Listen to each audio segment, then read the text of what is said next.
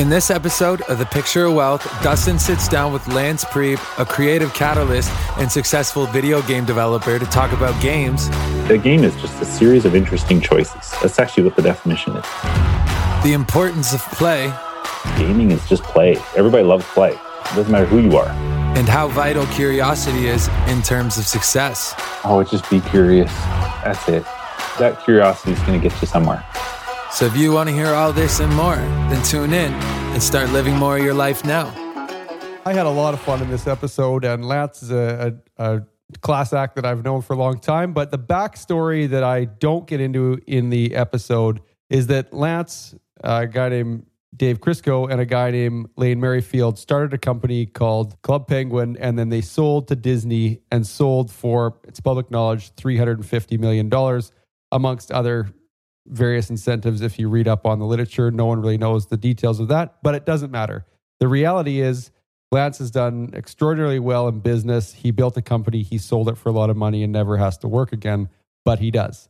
And he has a interesting lifestyle and a, a, a number of different philosophy on lifestyle focus, behaviors, and tips and tricks that he uses to keep him balanced in his life. And you get to learn about the next chapter that happened after Club Penguin. And uh, let's get after it. I am excited to have Lance Priebe on the podcast today. And uh, I've known Lance for a number of years, but uh, you know something that's always inspired me is is the active nature of of hiking lifestyle. You have a, a great business background that you know I'm sure we'll touch on but uh, you know, for for opening up the conversation, uh, help us understand where the name Hyper Hippo actually came Oh. from. Oh my goodness. Uh, it was a joke. It was just a straight out joke. Um, uh, my biggest career success in entertainment and video games is uh, Club Penguin. Uh, I founded that with Dave Krysko and Lane Merrifield. Uh, of course, it's called Club Penguin. And then, but prior to that, my personal video game studio I started in 1999 was called Rocket Snail. And of course, the team, when we were trying to find up a name for our new studio, was just joking me, and everything should be a animal, adverb, verb, something rather. So they said we should be hyper hippo. I'm like, okay, fine. That was it. The irony, of course, is we are known now in the industry as the leading developer of what's called an idle game. So the, the name hyper and idle, it just doesn't align. so uh, the more uh, we chat and the more I chat with some of your your partners, uh, the video game space always fascinates me. The scale, the you know the sheer use of it, and how many millions of people you know use your games. But I, I think we should unpack that for a sec. So an idle game is this isn't this doesn't sound like car racing or uh, you know the two dimensional you know Angry Birds The- game. the- what is that's, it? A, that's an industry word. So you as a consumer wouldn't hear that word. Okay. Um, that's just what we call it in the industry. And I think it's actually poorly named. It, it, I think it's becoming what's called a game mechanic. So, such as you play chess, or which would be a strategy game. You have an action or, or what's called a field game. So, that would be what you hear all your teenagers playing, like Fortnite and running around blasting things. Right. You have your simulators and aircrafts. You have you have your what's called match three, which uh, millions and millions and millions of players. That's your your Candy Crush and your match the three objects and puzzle Okay. puzzle games.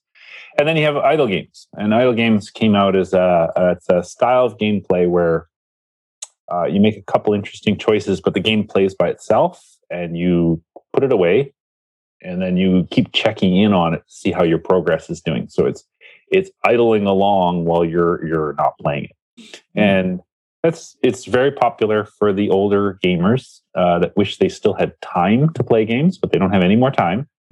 We get a lot of fan mail, like uh, pilots of aircrafts, business lawyers, everybody. They're like, "I'm so busy. I miss playing games, but I love your game because I feel like I'm playing it all the time." But they're not. Right. sitting in their pocket, idling away, and they check in. Maybe oh, our players sometimes check in about four or five times per day to make interesting choices, and then continue on with their lives. So I love it because it's not interrupted. We're not asking you to sit down for two, three hours, stare at a screen and play. That, that's the part I actually really, really like about it. We're I think it's good for humanity. Gets I people think still it's outside, great. but And I think the superpower of games is uh, what is a game, by the way? It, a game is just a series of interesting choices. That's actually what the definition is. Hmm. And that's it. Versus running around like kids in chaos uh, uh, on a field screaming at each other, which would probably be play. So there's play and then there's games. Games would be the rules of kids running around on a field doing something. Man, it well again. So uh, with, without getting into sort of the, the nitty gritty, but your your your hyper hippo serves. You know, people can look up the Club Penguin story, multiple Yeah. media on that. But so the hyper hippo story is is it one game or is it multiple games and you have a, a user base that plays both, or it's they only play one game? Uh, some. So our we're a studio, so we produce. We have multiple teams creating multiple games. We have to keep trying to build more hits. Uh, our most popular, our oldest game and most popular is Adventure Capitalist. Uh, as a joke, we made a follow-up game called Adventure Communist. okay. Uh, I'll be honest; it's harder to market, especially i- i- during an election in the U.S. That was Facebook kept saying we're too political. Okay. kept saying, well, it's a game of it- it's a potato simulator. If you ever want to play it, if you can get over the name of it, is a potato simulator. You grow potatoes. okay. Um, and then we're working on a that. new one called Adventure Ages right now, which is like uh, going through time and time machine, and you deal with like Egyptians through Dark Ages, through space, through just uh, different periods of time, and you're building empires. It's just an empire building game, so you're building your your empire. Right. We're having fun, and we got uh, the team's working on a couple more ideas. And then yes, uh, some a lot of players don't play all of them, so that's why you make more than one, because there's only so many people that want to play a Adventure Capitalist by itself is what's called a tycoon game, which is Okay. just uh, a run a business. People are interested in running a business game, so it's a comedy. It makes fun of it, uh, but not everybody wants to play that. So we make different ones. So the potato one is more of a farming game. You grow, etc. Ages is a little bit more of a building game. So buildings matter. So what cultural artifacts, like uh, civilizations, wh- what part of your culture will help your culture grow? You know, I want more music, therefore my culture becomes more artistic or something. Yeah. We're just trying different ideas. So, uh, um, adventure capitalist is, so the leaders of that game are they necessarily business leaders or is it gameplay? Like I, I I'm I'm always intrigued by that game because you, you- it starts with a lemonade stand, does it not? Yeah. Yeah. So you That's what every lemonade stand? entrepreneur should start with a lemonade. Stand. Then you start So- washing washing your neighbor's cars. Is that is that actually what happens in the game? Yeah. Or no? As soon as you've made enough money building lemonades, you start your car washes. And as soon as you got your car washes, you I think it's you move on to pizza delivery and then donut making and then sh- we make fun of uh and then we start making. a lot of people don't always catch the cultural jokes. So then we make fun of um um Forrest Gump's um shrimp boat, shrimp boat. So you start a shrimp boat company.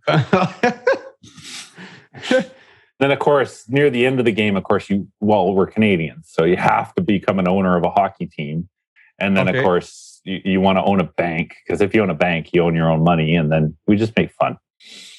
Well, very. Uh, so then the, the leaders of that game are they business people or are they gamers? Like they're or they're uh, everybody, game uh, professionals? you'd be amazed. We get letters from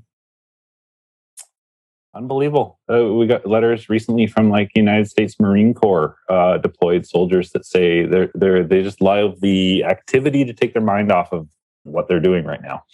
right. Uh, but they like that the game just progresses and they can not have to put in hours of work.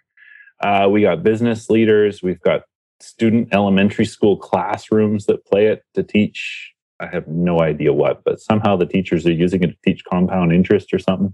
okay. But it's just funny and cute.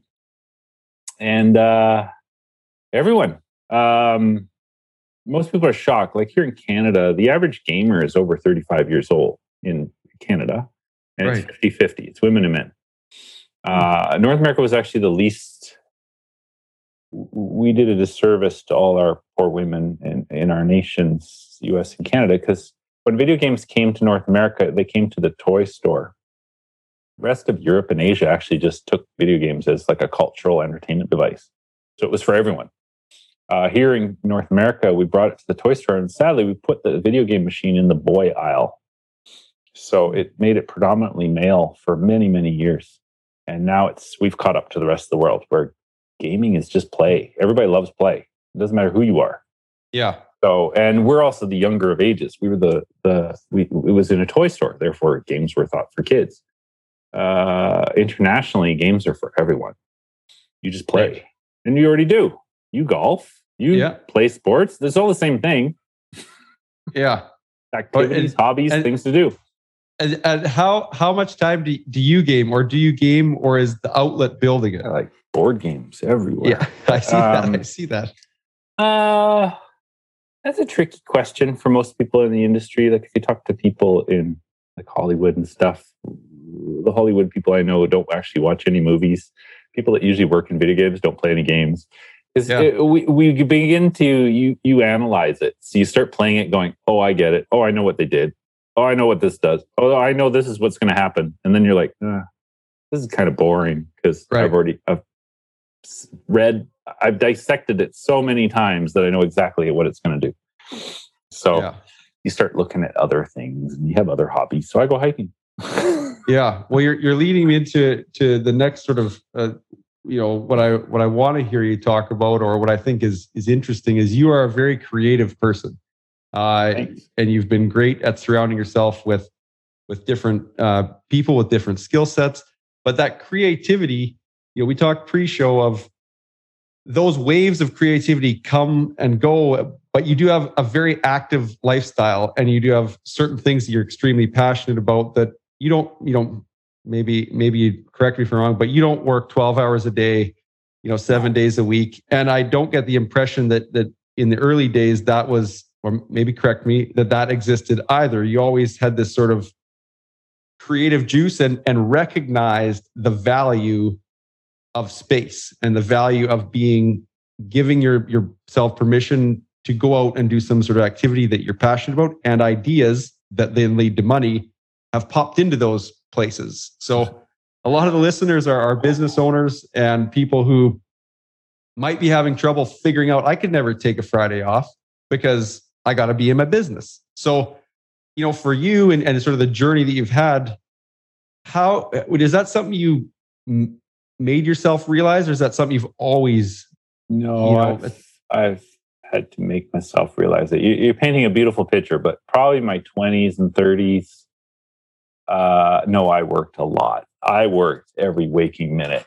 Um, put in tons and tons and tons of hours, even when we had small children. Um, I actually loved that they had nap times and everything. I was just working away in the room while they were sleeping. Right. The uh, but it took me a it took me a long time to start catching in that that my health wasn't in the right place, um, and relationships, and just open yourself up to opportunities. Like I was really talented, skilled, knew what I wanted to build. And you're correct. The early on, when I didn't know what idea I really wanted to work on, you explore ideas and you try different things. But when Club Penguin came along and early Hyper Hippo came along, um, was all in and all working on it. Now, now when I start a new company and start a new project, though, and I've learned a lot more, uh, I've learned that the other things are just as important. And I'm not saying um, the trick isn't isn't that uh, it's it's it's you you I was saying pre-show, you have you're right, you have to create space for things to happen.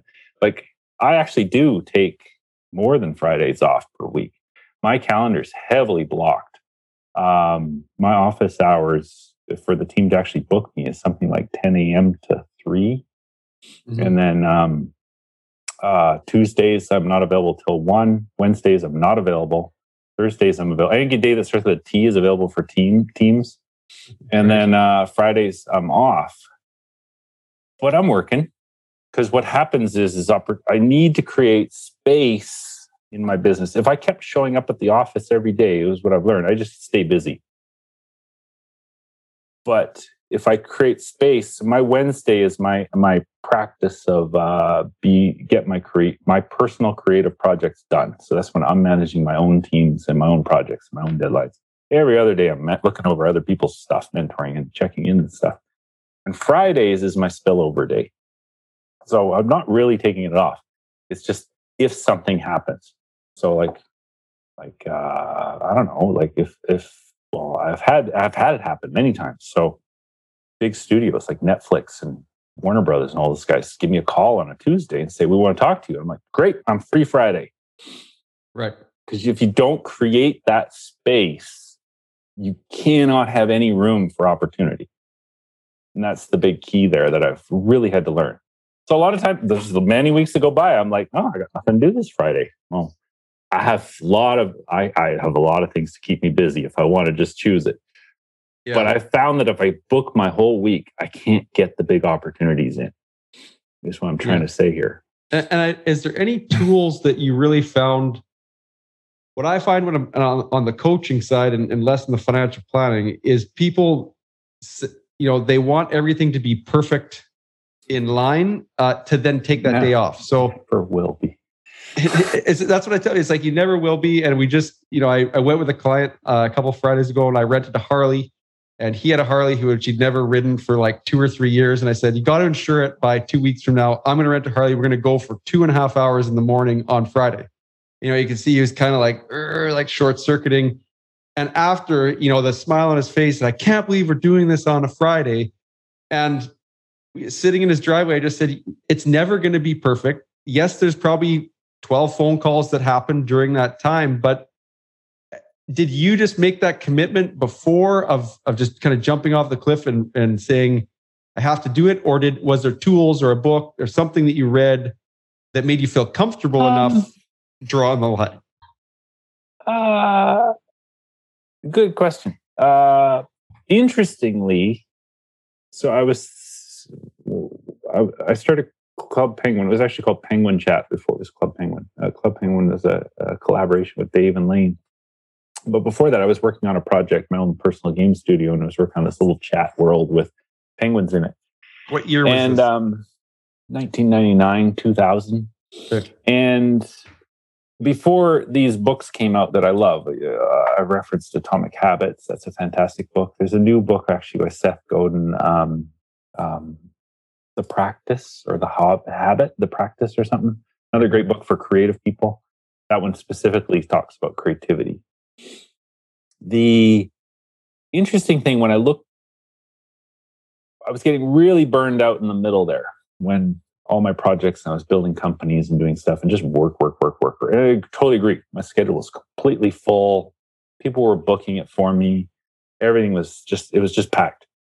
Uh, but when I look back and I was like, what made these big successes work? And when I was starting my own game studio, I purposely took Fridays off. I was a young 20 something. I took Fridays off. I didn't take it off. I just said I was going to work a day job for four days. And then on my one day, I was going to work on my game studio, my own video mm. game studio. And Wednesday nights, I worked on my game studio and Saturday mornings. And when I read these books about habit and atomic habits, uh, uh, there's another book, great book about habits as well. The Ed Seth process, Power Habit, great one.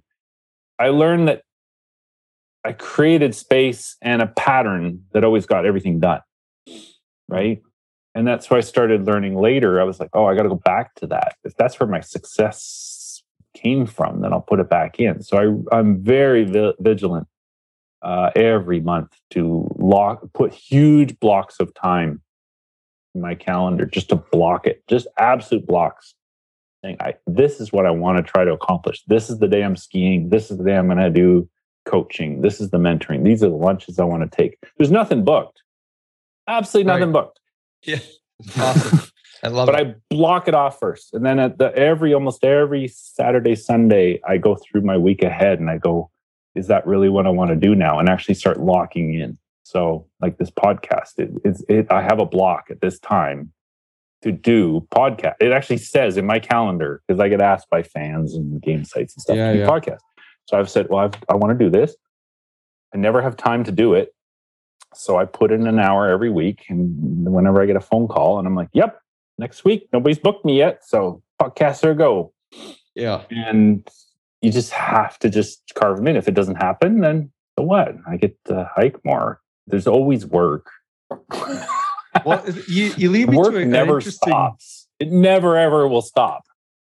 Well, uh, yeah, and I'm I'm just you know witnessing this, kind of listening to you you talk, and I and again, you have enough money to to not work, so that that is uh, I don't know if that's natural. Like I think if you know when we do when I'm working with say younger business owners and you know they're hard charging and well if I just open one more location I'll just have way more money and then I'll be happy. There's nothing So to do with when I- money.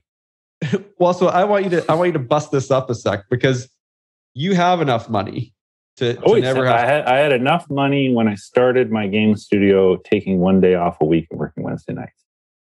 So, so that But I did. uh, The honest truth, I didn't. We had a townhouse. We enjoyed it. We owned one car. We walked to work and happy as can be. Like I was making video. I was making video money. games. I was making video games. yeah. How much better can it get than that? How much better it could be? I remember two years into it. It was around 2002 or so. I came back to Dave, my boss at that time. He became my partner at Club Penguin. And I remember telling him, I'm uh, like, Dave, I need to take two days off a week. I'll work for you for three days. You pay me a paycheck, and I'm going to take two days to work on my game student. And he's like, Why are you going to do that? And I said, Well, I'm off one day off on Fridays. I make more money annually than you pay me for my four days. yeah. I said, it's time to, I said, I want to grow my business. So I said, it's time to get now to two days off a week. yeah, and that you, so you set the intention and and and made it happen. But coming back to the blocking, so you still have a driving passion to be active. Is is it a drive to still use your brain, or is there a fear of something if you didn't, you know, work on the business or on passion projects? Like, how come if if you've got enough money, why don't you just travel and buy a yacht and That's boring. you know? Well, I, Uh, I, the most exciting thing I can do in my career right now, I do that anyway. I go hiking and everything with it. Uh, most exciting thing I can do right now. I love to create things. I love watching creative people create things. The best thing I can do is, well, I tell people, like, I believe the number one gift of an entrepreneur is to actually create jobs, not wealth. right. create jobs. I love. I have it on my wall I have three goals. One is to create um, two thousand jobs for the creative industry, employed all at the same time. I want to delight and inspire one billion fans, and I want to do it entirely from my backpack, hiking the world. That's on my wall. what else would you want to do? It's awesome. Well, it definitely shows the scope of your mind and how uh, people get. We're you halfway to a billion. I'm like almost there. I like rock and roll. There are 350 million kids play Club Penguin. They're still fans. We've added another hundred and something million fans over venture capitalist and stuff. I'm marching my way to a billion fans. So Yeah. So, so when you get there, you know, I know, so I've been double the numbers, I guess. I just have to pick a target. I'll- Everybody's I'll like, ask you a qu- a you different need to question." set goals. I'm like, these goals suck. I just want to do it. Well, I, I think what we realize, well, what I realize that I, the more people that are on the show that I, I listen to, it isn't so much, the goals are like a checklist. It's the values behind them. And the val, your value is, you know, impacting a number of people and making, you know, ser, you know, not serving so much, but you do that, but just the creation out of nothing to something. And uh, I do find that quite inspiring. So back me up to Lance uh, 20 years ago. Oh dear. So that's that's enough. That guy was And a I- punk. well, so what what 20 years ago would you have bought or done different or experienced that you didn't because you didn't know your financial picture? Now knowing where you would be today. Well, I was blessed. So I'm a son of a banker. So my dad always taught me about how to save, invest, RSPs, put aside. I did monthly check, weekly, everything. I knew exactly. We we knew every year we couldn't account for less about two hundred dollars. We didn't know what we spent it on. That's how well we were still in our twenties and stuff. So it's really important to measure. If you don't have the money and you can't save it, you should still measure it because it's usually quite shocking. And that changed a lot of behavior. Um, so, like, we sold our extra car, all that stuff, and just bought a townhouse closer to both our works. We could both walk. And that's Right. the cost. We just because we knew the annual cost savings, and we're like, well, that's going to make us really rich. We can go travel like Hawaii and stuff because that's that's what it's worth. Owning a second car, insuring it, gassing it, driving, commuting, all that. It's like that's a Hawaii trip Yeah. for a young couple. Um, what would I change? Um, more around the failure side. Um, um, like I'm getting a lot better. I'm not the greatest at. I would. So in our industry, you got to learn when to kill a project and walk away. Mm. Uh, I would stay too long with any project or business or anything. We have to just keep chopping and moving. Uh, video games is interesting because at the end of the day, we have no asset. Okay, so if the game doesn't work, um, there's nothing. I have no property. I don't own a building. There's no store. There's no. It's zero. It's literally a zero dollar, right? You got a debt. That's it. There's nothing you can even sell. Um, and people need to understand that scope. And I've tried to coach some investors that want to get into gaming, and then they really freak out because they realize that there's actually no asset. Um, so you have to in the entertainment industry. Same with a movie, a film. There's no asset. If the film doesn't work or you don't finish it, there's nothing. You own nothing. You just spent money. Um, and the the terrifying part is there's no break even. It has to be a hit. You can't aim for the middle. You have to go for the top. You need to aim for the top 100, top 10 charts, or you cannot succeed. You have to work in multipliers, not a percentage. There's no like if my team sometimes comes back with, well, this will give us a five percent increase. I'm like, well, as well shut the studio down and walk away because who cares? I said, if it's not 10x, we can't risk it. uh, but we have to be that bold. Uh, younger me wasn't that bold. Uh, I thought the the I thought the misses would hurt me more, and I've now learned they don't. They actually make you get even more work because most of the industry just wants to see what you do after you fail in a gaming project and, and just get up and make another one. And then people just start showing up and saying, "Well, we'll publish your second one, third one, fourth one, fifth one," because you've shown that you can just do it. Uh, what they're afraid of is that you'll hold on and blow all their money, and then it has no win because you didn't you didn't go to the market. For us, we have to go to the market, go to the market really early, get data. Like, is this? Does anyone care? Does anyone even play? We think people think it's fun. That who cares? That's enough. Doesn't matter. What are the Does facts? audience care? Can we generate an income or something from an audience? Does it actually have any traction out there?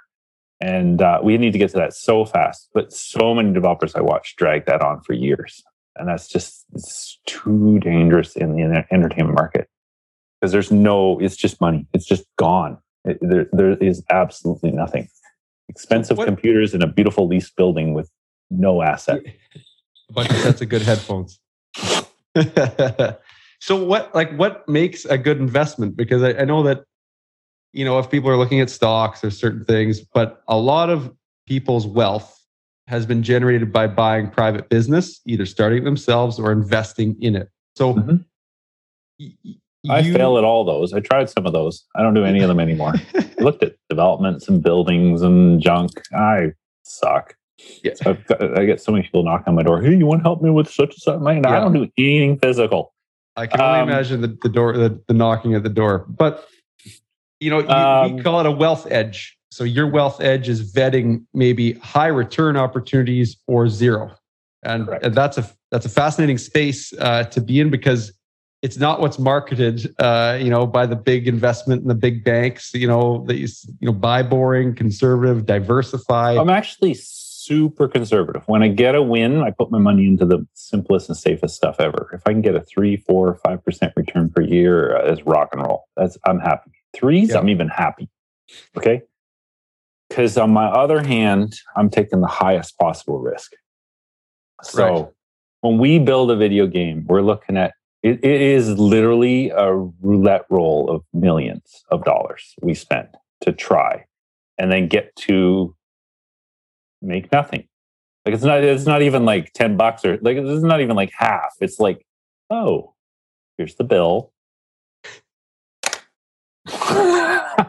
Move on, build another one. Um, what do I invest in? What do I look for? Uh, I've actually been asked that a couple times already. I'm looking for the people, the, the what I call champions in entertainment and stuff, who who would die on their project, like not die, but like they fight for it. They're not going to bend because somebody else says, you know, you should do this, you should do that, you should do this, whatever. They're going to like, no, no, this is it, this is the heart of it, and they want to drive it through. So I'm looking for those champions that really want to lead it through, and then I'm going to rein back their ideas a lot and go, well, if you've studied like lean startup or minimum viable products or anything like that, I'm like, so what do we take to the market to find out does it have momentum? And then I'm always investing on momentum. I want to see momentum daily to weekly. If I can't see momentum, then I don't want to invest in the project. We have mm-hmm. to show momentum. And then in entertainment, if you want to know the magic formula, the actual currency you're trading on is what's called attention. Do you have people's attention? If you do, that converts to money. Uh, if you don't, well, then you got nothing. Because um, mm-hmm. the reality is, is everyone maybe only has, I'm going to be generous here, maybe six hours to spend on entertainment. So that'd be Netflix or whatever. A day, a week, a, a month? Day. Let's say a day. I'm just okay. picking a number out of the hat. I don't actually have okay. the research on what people will consume on attention. So I'm talking scrolling your Instagram, watching TikTok, playing a video game, watching Netflix, getting a series, doing YouTube, etc. What is your what listening to your podcast? What is your your six hours per day? And if you're in entertainment and you can't own a piece of that six hours, you will never convert to money. Mm-hmm. So, what I'm trying to measure against is how much of that time we start to take away. When I see a project in a game and I'm watching the numbers on it and I'm seeing that, like a venture capitalist, um, most diehard players play two to three minutes, five times per day, every day for years. So I own attention right there. Mm-hmm. I can make money off of attention. Right. Whatever way possible. It means I can sell an ad. I can just ask you for money. Hey, it was, you know, cheaper than a Starbucks coffee. You want to pay us, you know, that kind of thing. Yeah. Uh, I have a va- I have a value statement at that point because I have your attention. Right.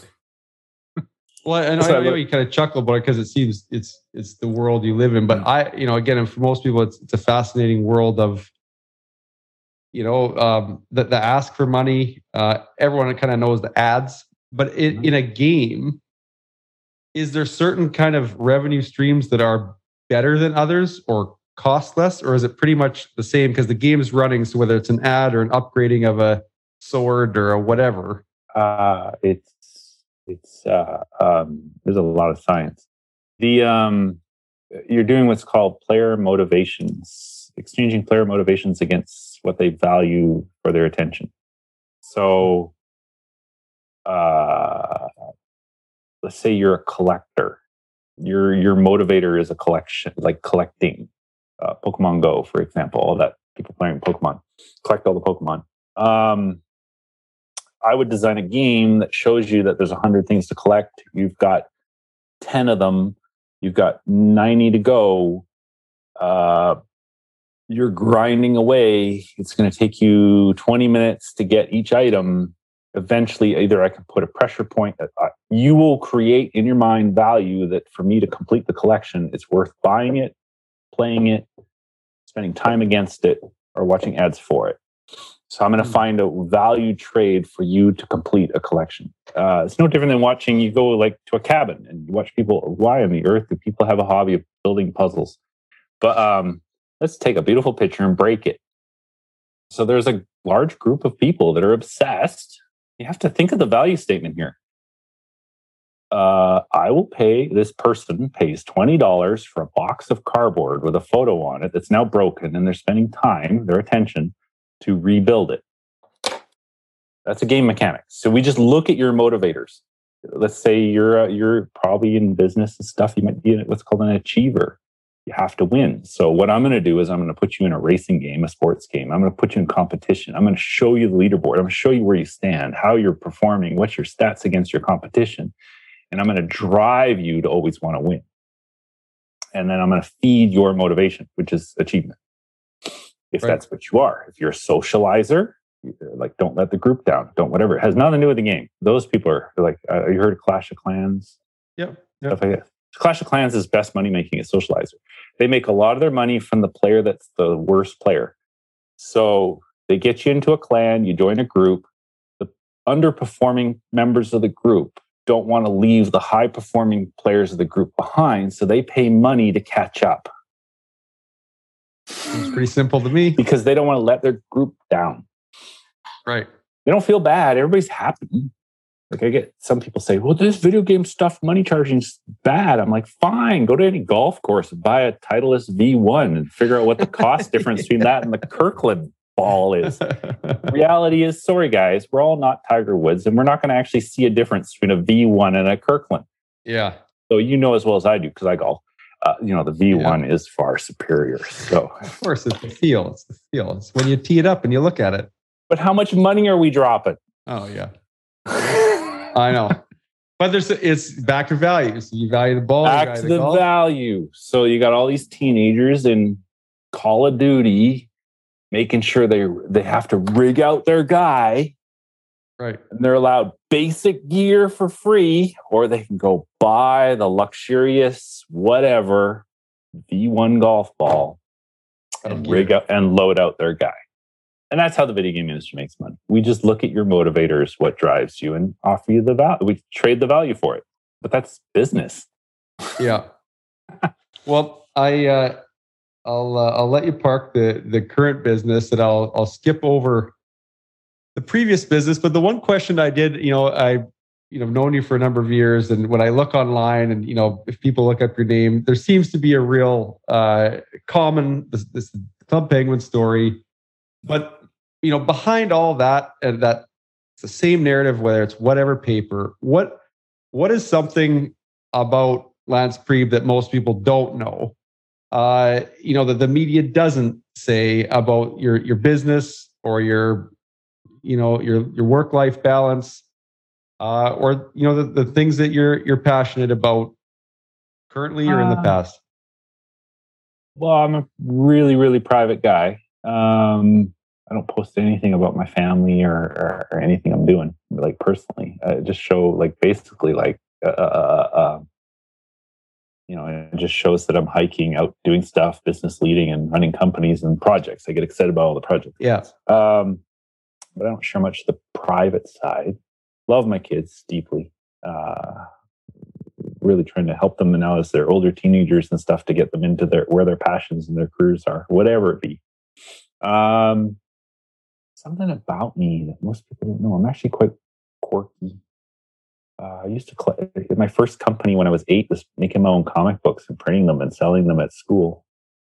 What was the first version? What was the, Oh, I the don't name even of it? remember. It was like Yeah. some weird frog superhero thing. I don't know. I drew it, wrote it, directed it. Went to my dad. And my dad was like a workaholic. But according to my younger brother, my dad was a workaholic. I never knew. I just like he was like, I need to go to work. I was like, great. Can I go with you? Because I'm going to use the photocopier. And then I would print my comic book series and then sell them. Um, so I guess I've always been doing entertainment stuff. The the I don't know. I love getting out, nature. Love the hikes. Uh, hiking and walking is really my quiet time. Um, Well, that's again. I was uh, more more tapping into your uh, your creative side, and uh, you know, you've got you know just such a, a an interesting brain, and you know, has has that ever got you in trouble? Uh, in has it? all the time. I'm always coming up with dumb ideas that people are like, "What the hell?" Like, What's a, how do you, how do you take that, or how do you lead? You know, is the is the team you've you've led and, and you've had a lot of them for a number of years? Do they ever? the longer they always with say me, yes? they begin. No, they ignore me more as they're with me longer. But um, they know that there's so many ideas that I'm fully aware. Mo- almost all of them are going to fail, but you got to get them out there. You got to let them live, breathe, run around, and then go. Oh, that yeah, that was a dumb idea. Oh, back to your question, like younger self. Uh, I wish I would have been more disciplined because I would come up with an idea and I'd chase it. Uh, Mhm. Now I actually I, I note take everything I've got. I take a lot of notes and uh, I just write down an idea and I always put a date next to it to review again in 30 days. So if I'm still excited, then I go for it. But back then, no, I was just like if there was a if there was a cat with a laser, if the beam on the floor, I chased it.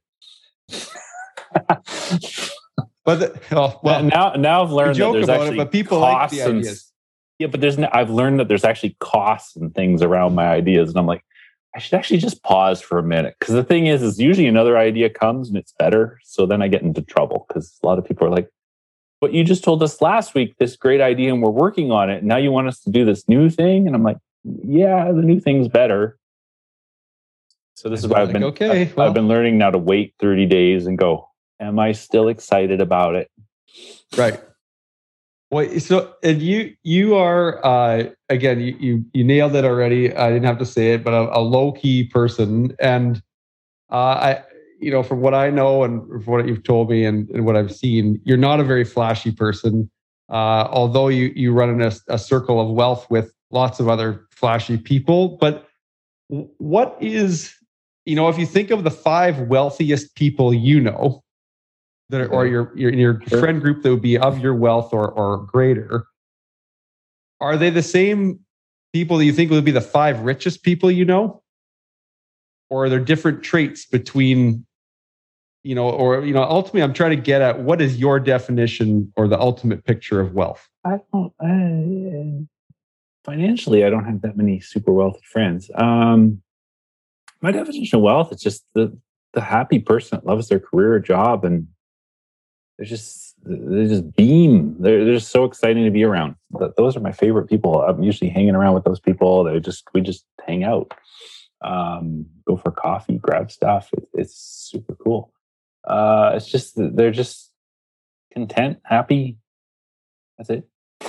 and, and so for the person who's not there for the person who's still kind of stuck on that treadmill of you know i just just got to get more money just got to you know keep charging is there Well, any any last things you can kind of Well, I was summarize really early on that money is only a magnifying glass. That's all it is. That's it.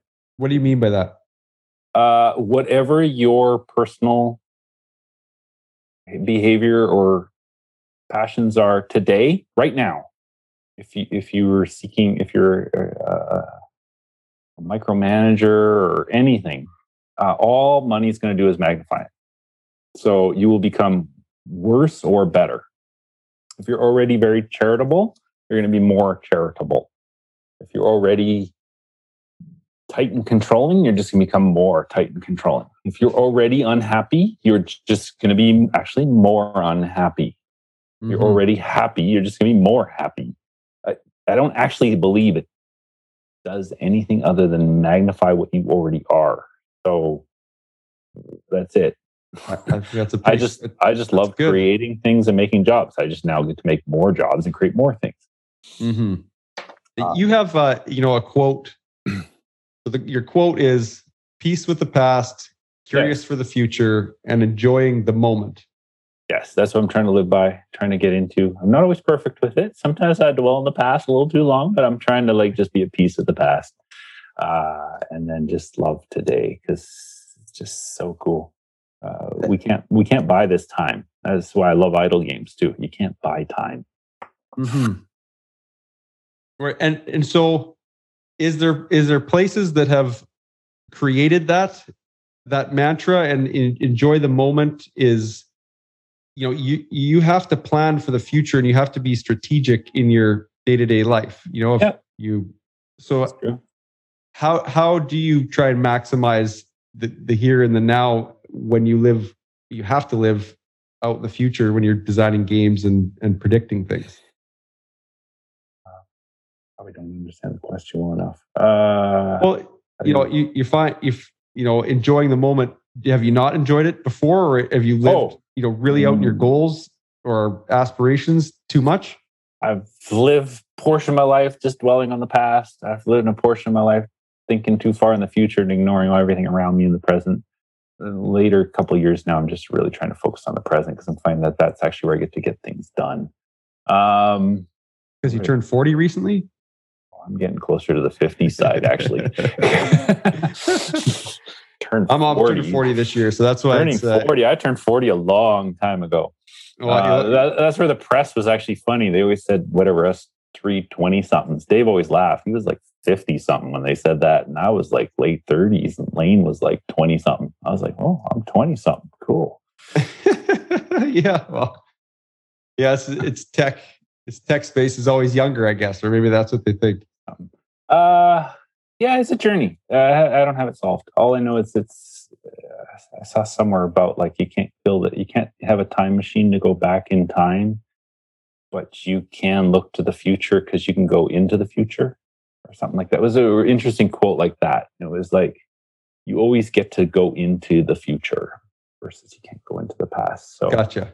Uh, you're just building what you have right now. Like a lot of the young designers and stuff, a couple entrepreneurs I work with, they were building up, trying to make a bunch of money, doing whatever. And I've coached them, and their companies failed, and they did whatever, and they're all down. And I'm like, guys, you learned. I'm teaching my teenagers right now. I said, you're you're before you turn 30. I said, now's the time you get to just invest in you. Um, get all your skills, get all your talent. Know that if it was all taken away, you just do it again. Like, mm-hmm. Don't worry about it. Get those skills, get those things. Because at, you know, 25, 24, 28, 20, whatever you are, phone up grandma and grandpa, aunts and uncles, wherever. You can live on a couch for a month. It won't hurt you. Yeah. But get those skills. And then as you get into 30s and 40s, now you got to start locking in. You're like, well, this is what I'm doing, etc. Like that. I was thinking about the actually that question the other day. I was like, what if you take a bet one day and lose it? I'm like, ah, okay. Uh, I have enough friends that would probably give me a free laptop, and I bet it would take six months, and I could do it again. So I'm like, whatever. Yeah. I've got the network, I've got the skill, I've got the ability, I've got the knowledge. I can just build it.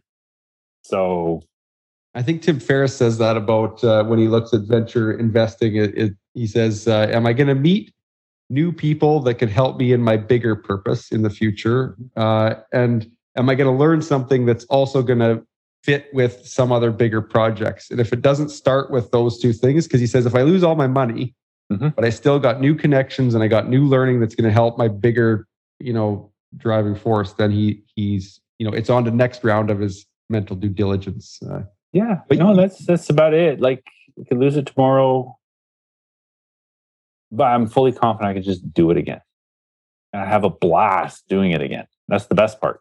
That's the best part, and that has nothing to do with an end goal. That has to do with being around right now. And it just I happen to be in an industry that performs financially pretty well. That's all.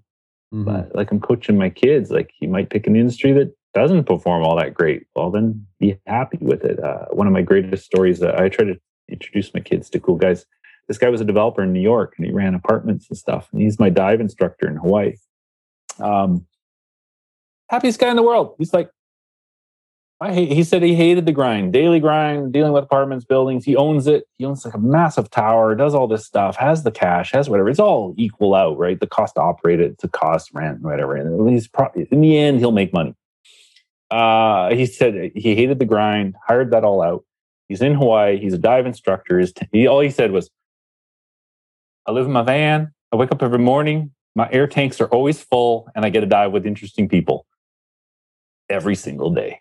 Pretty simple. And he don't need to, to re- if he can keep his health up, uh, you know, which is is important, then he could work for a long time. Yeah. Uh, sure, he's got a big nest egg back in New York and he's got some comfort and everything there, but he said he wasn't having life. Mm-hmm. That's all. So he, he, outsourced it all, which was which comes out as a wash. You're you're not getting a real profit. That's too many middle people, right? But he could have grinded and made the difference. But then he said I wouldn't have every day get my air tanks filled and diving in every diving every day. Right. And any, just to close off the thought about the kids, uh, you have three children. Uh, mm-hmm. I do have a couple children. So you're always trying to think of what kind of key uh, principles to, to teach them. But anything else that you're, you know, again, your kids are almost, or they're almost out of high school, or some of them are.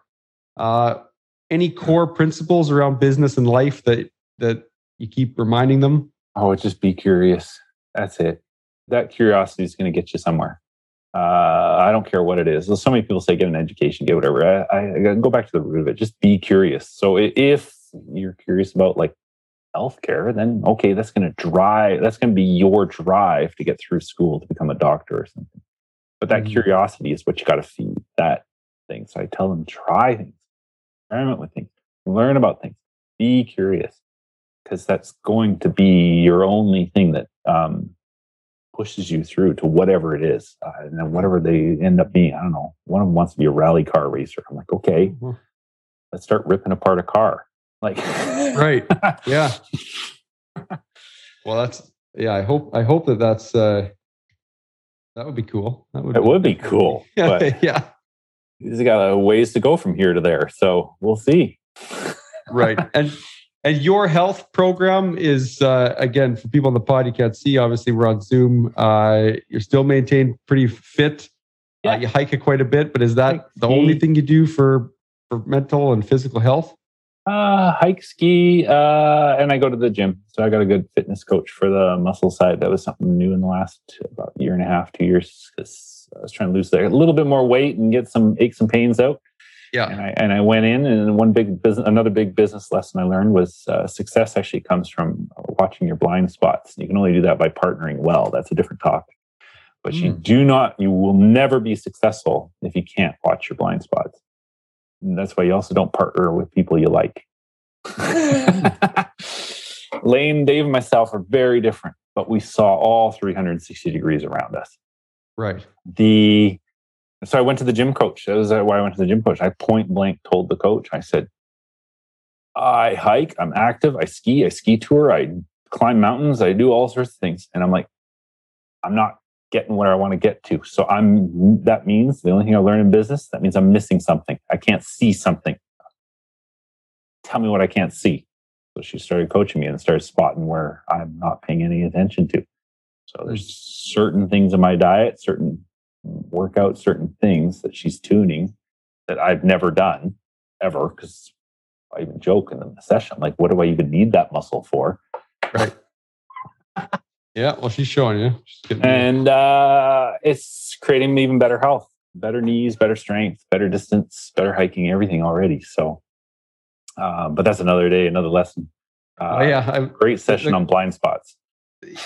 I, I will take you up on that. The the the uh, the the final thing as a marketing guy. So as much as you're a creative guy, you are a marketing guy, and you understand. That's where I started my career. I know. So in all the supplements and all the different things, is there any sort of supplements you use, or is it are you have you fallen victim to any of that stuff, or are you just trying to do everything au natural, veggie, farmers market, et cetera, et cetera? I'm across the board. Uh, the truth, I want to move. I'm moving towards uh, eating things that are just as close to its natural natural state as possible. So, if you want to treat, eat an apple. But you know, I'll, I'll be frank and honest here. If, if, if there's a nice certain type of chocolate bar manufacturer that puts it on my desk, I will eat it. So. well, I, I don't even know where that question came from, but I just think of like you, you like you know the, the surround yourself. You like you know reaching out and uh, I'm going with. Uh, I guess I'm going with the the camp of trying to get to just clean fuel. So yeah. I love my steak. I love my whatever. Try to do. Wow, I want to do less processing, but the reality is I eat too many protein bars, and that's just process. And you know, we'll get right. there. So here's a here's just. I'll, this will be the last question. I promise. My wife and I have an ongoing debate about processed food. So you know, I eat Lara bars and RX bars. So I'm just lazy. Well, they're dates, cashews, an egg white powder, and uh, say a chocolate chip. So it's like four or six ingredients, but nothing, you know, no big long words in the thing. And so my stance is that it's not processed. So the mechanics to make the bar is processed. But when I think of the word processed, I think of like chemicals and like deep, you know, things to keep it on the shelf. So What's your definition of processed food? Oh, my definition is, I like what you're saying. If it has the real real stuff in it, and uh, like I don't worry about the long words because reality is a lot of the long words are actually things we're supposed to eat. Mm. The um, um, um, process in my mind is like getting closer to junk. So sorry, McDonald's, you're not serving the best thing. that we will save Um, that for another podcast. And it's uh, probably closer to. I I basically just look if it has sugars and stuff. I'm going it's processed, but yeah, it's whipped up, canned, and chopped into a bar for convenience. I'm pretty good with it. well, I, my stance is it's touch stainless steel, food grade metal to get it mechanically into the size it is, but it's not been chemically modified. I'll say that, but That's where I'm. Uh, I'm worried about a food that just isn't a food that gets closer to like you know like I have a weakness for jube jubes. You know the liquid black jubes, which in reality is just liquid gasoline. But anyhow, um, yeah. okay, well, we'll that would be finish was- processed. I agree. I think my wife would agree with that too. So thanks uh, a lot, Lance. I uh, I definitely learned a few things that I didn't know, and I'm sure that uh, you know there's some definite nuggets about balance, happiness, uh, and business. So I really appreciate you on the podcast today, and definitely lots of places we could go in the future. So thanks a lot for being on the Picture Wealth. Thank you. If you found this episode valuable, share it with a friend. If you found this episode super valuable, leave us a review on iTunes. It will help us continue to bring you top quality content. For more information on anything discussed on this show, visit www.servisswealth.com. That's service spelled S E R V I S S. Any investment topics covered on the show are not investment recommendations, and you should seek professional advice before making any investment decisions. This show was produced by Podigy Podcasts. Thanks for listening.